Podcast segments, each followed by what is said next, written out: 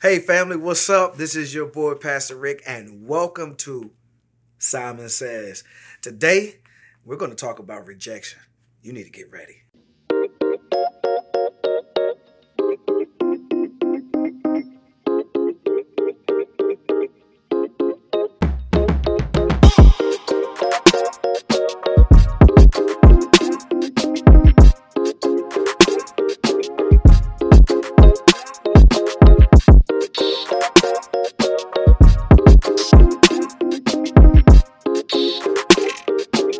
Family? I'm excited about today because we're going to talk about rejection. And um, it's a much needed topic. So I want you to really, really lean in with me today uh, for our first episode on rejection because it's going to get real deep. I've, I've really discovered that rejection is very attractive and seductive.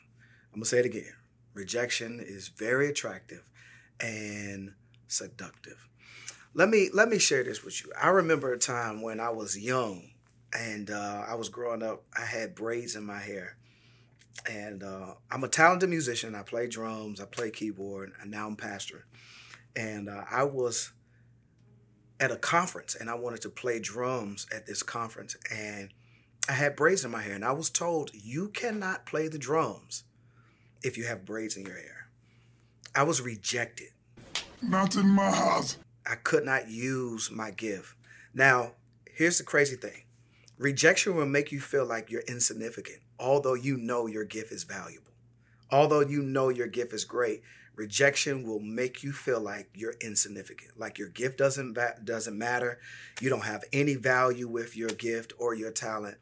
Um, and I never forget it, man. I was really, really broken because I could not share my gift. And here's here's the crazy thing. I'm a pastor, but here's the crazy thing. I was rejected in church. church. I couldn't play the drums in church because I had braids in my hair. Now, that was an early tra- childhood uh, experience that created trauma in my life. And I kind of was like David. If you read David, you'll see what I'm getting ready to articulate. Because rejection is attractive and seductive, I was attracted to the very thing that I was rejected by. So I was running after rejection in order to fulfill my desire to not be rejected anymore. What do you mean by that? All right, let me give you an analogy through scripture. All right, because I know most of y'all like, I ain't coming to church, but let me help you. Here it is. David was rejected by his father, Jesse. You remember, if you don't know, let me give you the story real quick. Um, he was in the field, and the prophet Samuel came and said, Hey, I got to anoint the new king that's getting ready to come forth. He's in your house. Seven other sons came out. The oil didn't flow. And then the prophet asked, Do you have another son? And uh, Jesse said, "Yeah, but you don't want you don't want him. You know, he's in the field working. You you don't really want him." And Samuel said, "We will not sit until he comes." So David comes out. The oil flows, and he goes out back to the field. Samuel leaves. He was rejected by his own father. Now, catch this. He's a child, but he was rejected. He gets around Saul, who is the king, and the Bible says that Saul tries to kill David. He eluded him twice. Saul tries to throw a spear at David and kill him, and he eluded him twice. But David finds himself, here it is, running back after Saul. He's following Saul. Why? Because he's attracted to the very thing he was rejected by. His father rejected him. So he's attracted to rejection and he's running after Saul, who is rejecting him because he didn't get his own father's love. So he's running after that, but still being rejected. That's how rejection can seduce you. I want you to lean in and catch that. Rejection can seduce you. And the four things that rejection wants to do in your life is change your purpose. Catch it. If I'm running after Saul, I'm not fulfilling my purpose if I'm running after the very thing that I've been rejected by, I'm not fulfilling my God ordained purpose. Hey, David, you're anointed to be the king. You're not anointed to run after people, right? You're anointed. So rejection will change your personality. Uh, it will change your purpose. Here's a personality too. David, you need to understand that you are the next king. You can't be Saul. And he teaches us this when Saul tries to put his armor on him and he says, I can't move in this, I can't, I can't run in this. Because rejection seeks to change your personality. When I was rejected, this is what it made me do. It made me want to be like the people that rejected me. So I started to dress like them. I started to act like them so that I could be accepted by them. We're going to get a little bit deeper into this, but um, I want you to catch this. You got to stay focused on who God called you to be.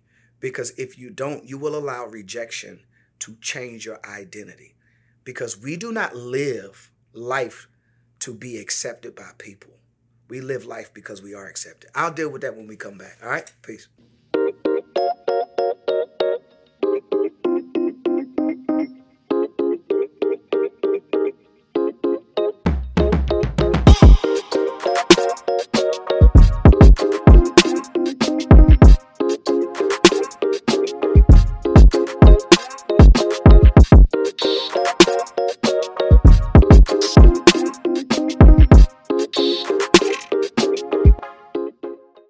Hey, family, and we are back.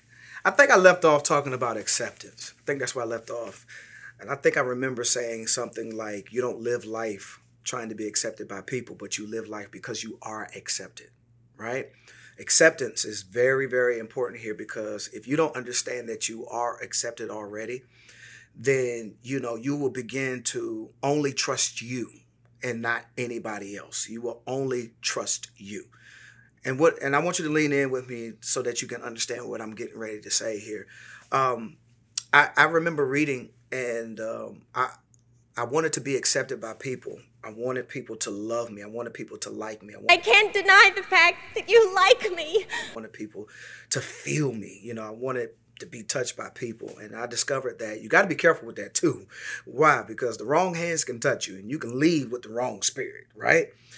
So because I wanted to be accepted by people, it created an illusion in my mind that I had to become validated by them and I had to be affirmed by them. But if you understand God, He already affirms you, He already validates you. The first thing is He sent His only begotten Son just for you. For God so loved the world that He sent His only begotten Son for us. So He didn't send His Son uh, for us you know, to say, I want to be accepted. No, he sent his son because we are accepted by him, right? And if you don't understand that, you'll live your life trying to be validated by people, trying to be affirmed by people, and then the minute they do you wrong, then you say statements like, I don't trust nobody. I got me, boo, you know. And here's the thing I get the independence. I get all of that. I had to learn this. I get the independence. But sometimes, if you're the only person that you trust, then self trust, honestly, can end into a tragedy. The overdose of self trust will always end in a tragedy. I need y'all to catch that. Rewind it back. the overdose of self trust will always end in a tragedy. Um, because, you know, you're trusting yourself and you really can't help yourself the way God intended which is why God put Adam to sleep and pulled Eve out of him. Adam, you can't do this on your own. You can't trust yourself to accomplish this. So I need to make sure you have help. We need each other. I, I, I think, honestly, what we did in the church is we kind of, you know, we kind of heightened the whole, you know, uh, the use of the pandemic as, you know, you got to get home to yourself and you got to get God for yourself. And I don't need nobody and I can have church on my own. And, you know, I'm in my house and everything. And that's all fine and dandy. I, but I think what we did was we missed the, the importance of community. We missed the importance of needing each other. And when we say statements like, I don't need you, um, you're overdosing on, on self trust. For the scriptures does say, forsake not the assembly of gathering together in Hebrews. We need community. Church is not a building. Church is, is not a program. Church is the ecclesia, which is the body of believers. We need each other. We need each other. Now, let me give you a tool. When you come to understand that you need each other and the importance of it, then you ask God to give you direction on who to connect with I think I think our challenge is one of our challenges is is is this. We don't really seek God for our connections. We don't really ask God, why am I connecting to this person? What is the purpose of this connection? Why? Because a lot of us in this culture in this time, we are hungry for success. We are hungry for the next. So what the devil does is he creates an illusion. You didn't see anything. And he knows that we are, are are running after success, right? So what he does is he puts that in the forefront of our mind. And then we connect to people who look like sheep, but they are really wolves in sheep clothing. And what we do is we connect to them because we have an expectation of them that's not a reality because we didn't communicate that expectation. And when we get hurt by them, now we are hurt, right? And we become bitter because watch this. They were convincing, they weren't credible. I need you to catch this. They were convincing, they were not credible. They convinced you that they could love you. They convinced you that they could hold your heart. They convinced you that they was going to take care of you, but you didn't take a credit report. Like so when you go to the to the car lot, right? Even with your house, they're going to run your credit to make sure your credit is good. They're not just going to let you take the car off the lot or you just sign a dot for the house. They're going to check your credit to make sure your word is bond. I think we should apply that same method when connecting with people we must check their credit. How did you treat your last relationship? That depends on how you're going to treat this relationship, right? There's a difference between credibility and being convincing. We'll be back after this.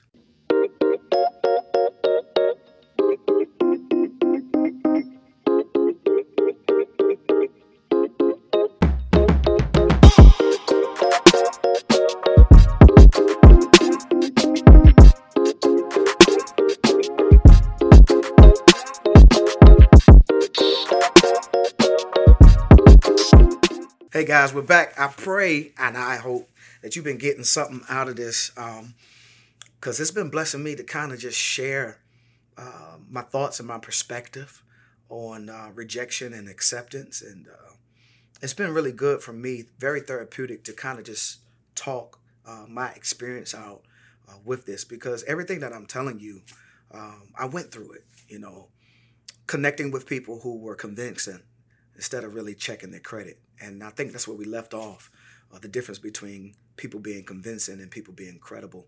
And uh, when you connect with those people who are convincing, but you don't check their you don't check their credit rather, and uh, you get hurt by it.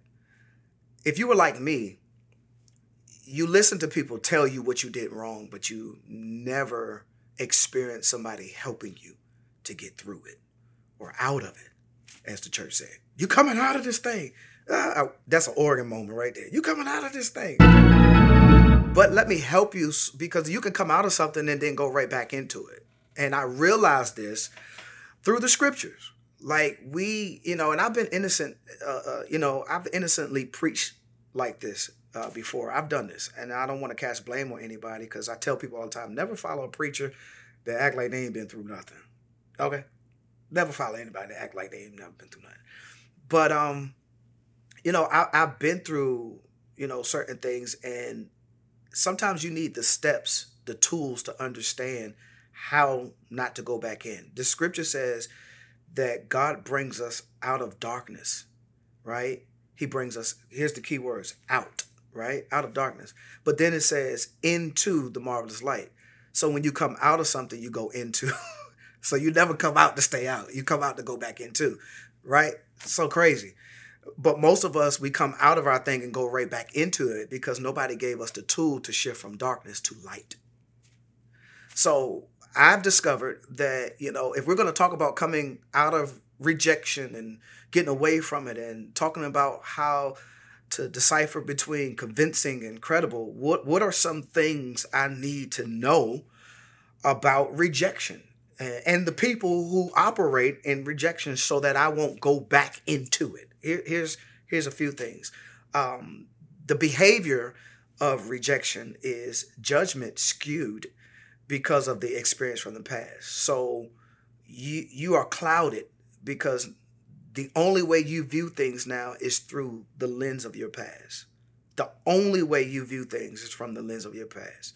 It's almost like people that are so super super religious, right? The Sadducees and the Pharisees. They could not see what they prayed for when Jesus showed up. They've been praying for the Messiah, right?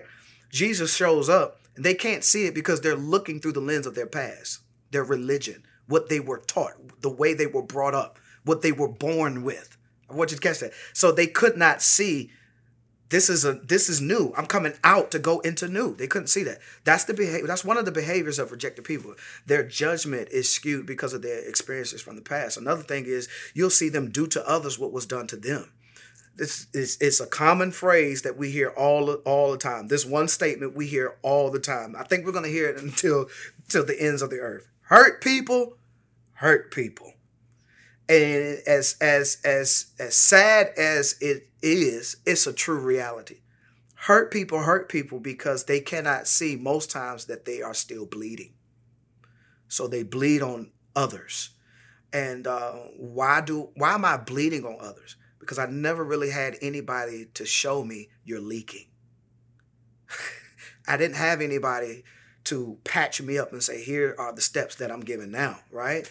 So, you know, they're due to due to others what was done to them. You know, people want to clap back. Ah, see, when you walk with God, your clap back becomes easier. Not to do. You see how long it took me to say that? Whew. because some of us love to clap back. All right, I can't even stand it. Here's another one. People who have experienced rejection, um, they desire closure uh, through understanding more than anything. What do you mean by that? People people really, you know, they they're suffering from the syndrome of why. Why did you do this to me? Why did you hurt me? Why did you lie on me? Why did you reject me? Um, you hear it all the time. Dad, why did you leave me? Mom, why did you leave me? You know, and and, and while we want the closure we have to understand that with rejections, sometimes there is no closure with rejection. You, oftentimes you're dismissed or thrown out without even giving a reason. Do you think David got closure from Jesse as to why Jesse overlooked him for his other brothers? He didn't. He didn't even get closure with with Saul, who he ran after to receive something that he couldn't get from his own father. He looked at Saul like a father, but he couldn't get the love of a father from Saul. He couldn't get it. And Saul could not give him any closure. You remember they're in the cave. David comes up to him. This particular scripture, you should Google this. You know, we can Google anything. He's in a cave and he goes up to Saul, cuts a piece of his his his his uh his garment off, and he's like, "Yo, I could have killed you. I could have pulled up, but I don't think that was gangster. I- Why you want to kill me?" Saul could never give him any closure. Never. Notice how I used the, the verbiage, he could never. And I used it from a present tense instead of a past. Because there's some people that want closure. You desire that closure. And when you are seeking for that closure, you're wrestling with unforgiveness. You're wrestling with bitterness. You're wrestling with wrath. You're wrestling with rage all because you're seeking something that is not possible for you to have, right? So, you know, you got to really understand these tools that, you know, we are giving you because here it is. When you wrestle with those things like bitterness, unforgiveness, um, rage, uh, wrath, then what you do is you start to wear a mask and you hide your true, authentic self. So now you're walking around and people are seeing the bitter you instead of the heal you. Because the reality is, God never created you bitter. You were created whole, right? So now what the devil does or the enemy does uh, is he creates this thing where now you're walking in self denial about yourself. You, you don't even trust yourself and you're like, you're wrapping yourself up in denial. You say things like, I'm insignificant. Like, I don't have no value, you know. Uh, don't nobody like me. You know, nobody loves me. And you're in a state of denial. Um, but today, we kind of want to expose the light on rejection like I did. I had to I had to realize that that although I have been rejected, I still have value. I still have significance. My gifts are very important because my gifts were not created just for me. They were created to help people. And this is why the enemy does not want you to leave rejection. Because the moment you leave rejection, people can benefit from your true, authentic self. I pray this episode bless you as it's blessed me. Uh, catch the next one. We'll be back on Simon Says. But before we go, let me give you a Simon Says moment.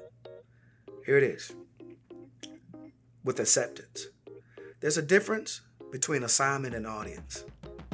And if you don't understand those two, you'll live your life trying to be accepted by the audience when the purpose for your living is to fulfill your assignment. Don't get caught up in the audience. Everybody's not going to like your assignment. Stay focused because there's a difference between audience and assignment. Fulfill your audience. I can't wait to see y'all on the next episode. I want you to tune in with me, share it, like it. Let everybody know. Tell your mama and them. We own what Simon says. All right. I love y'all guys. Peace.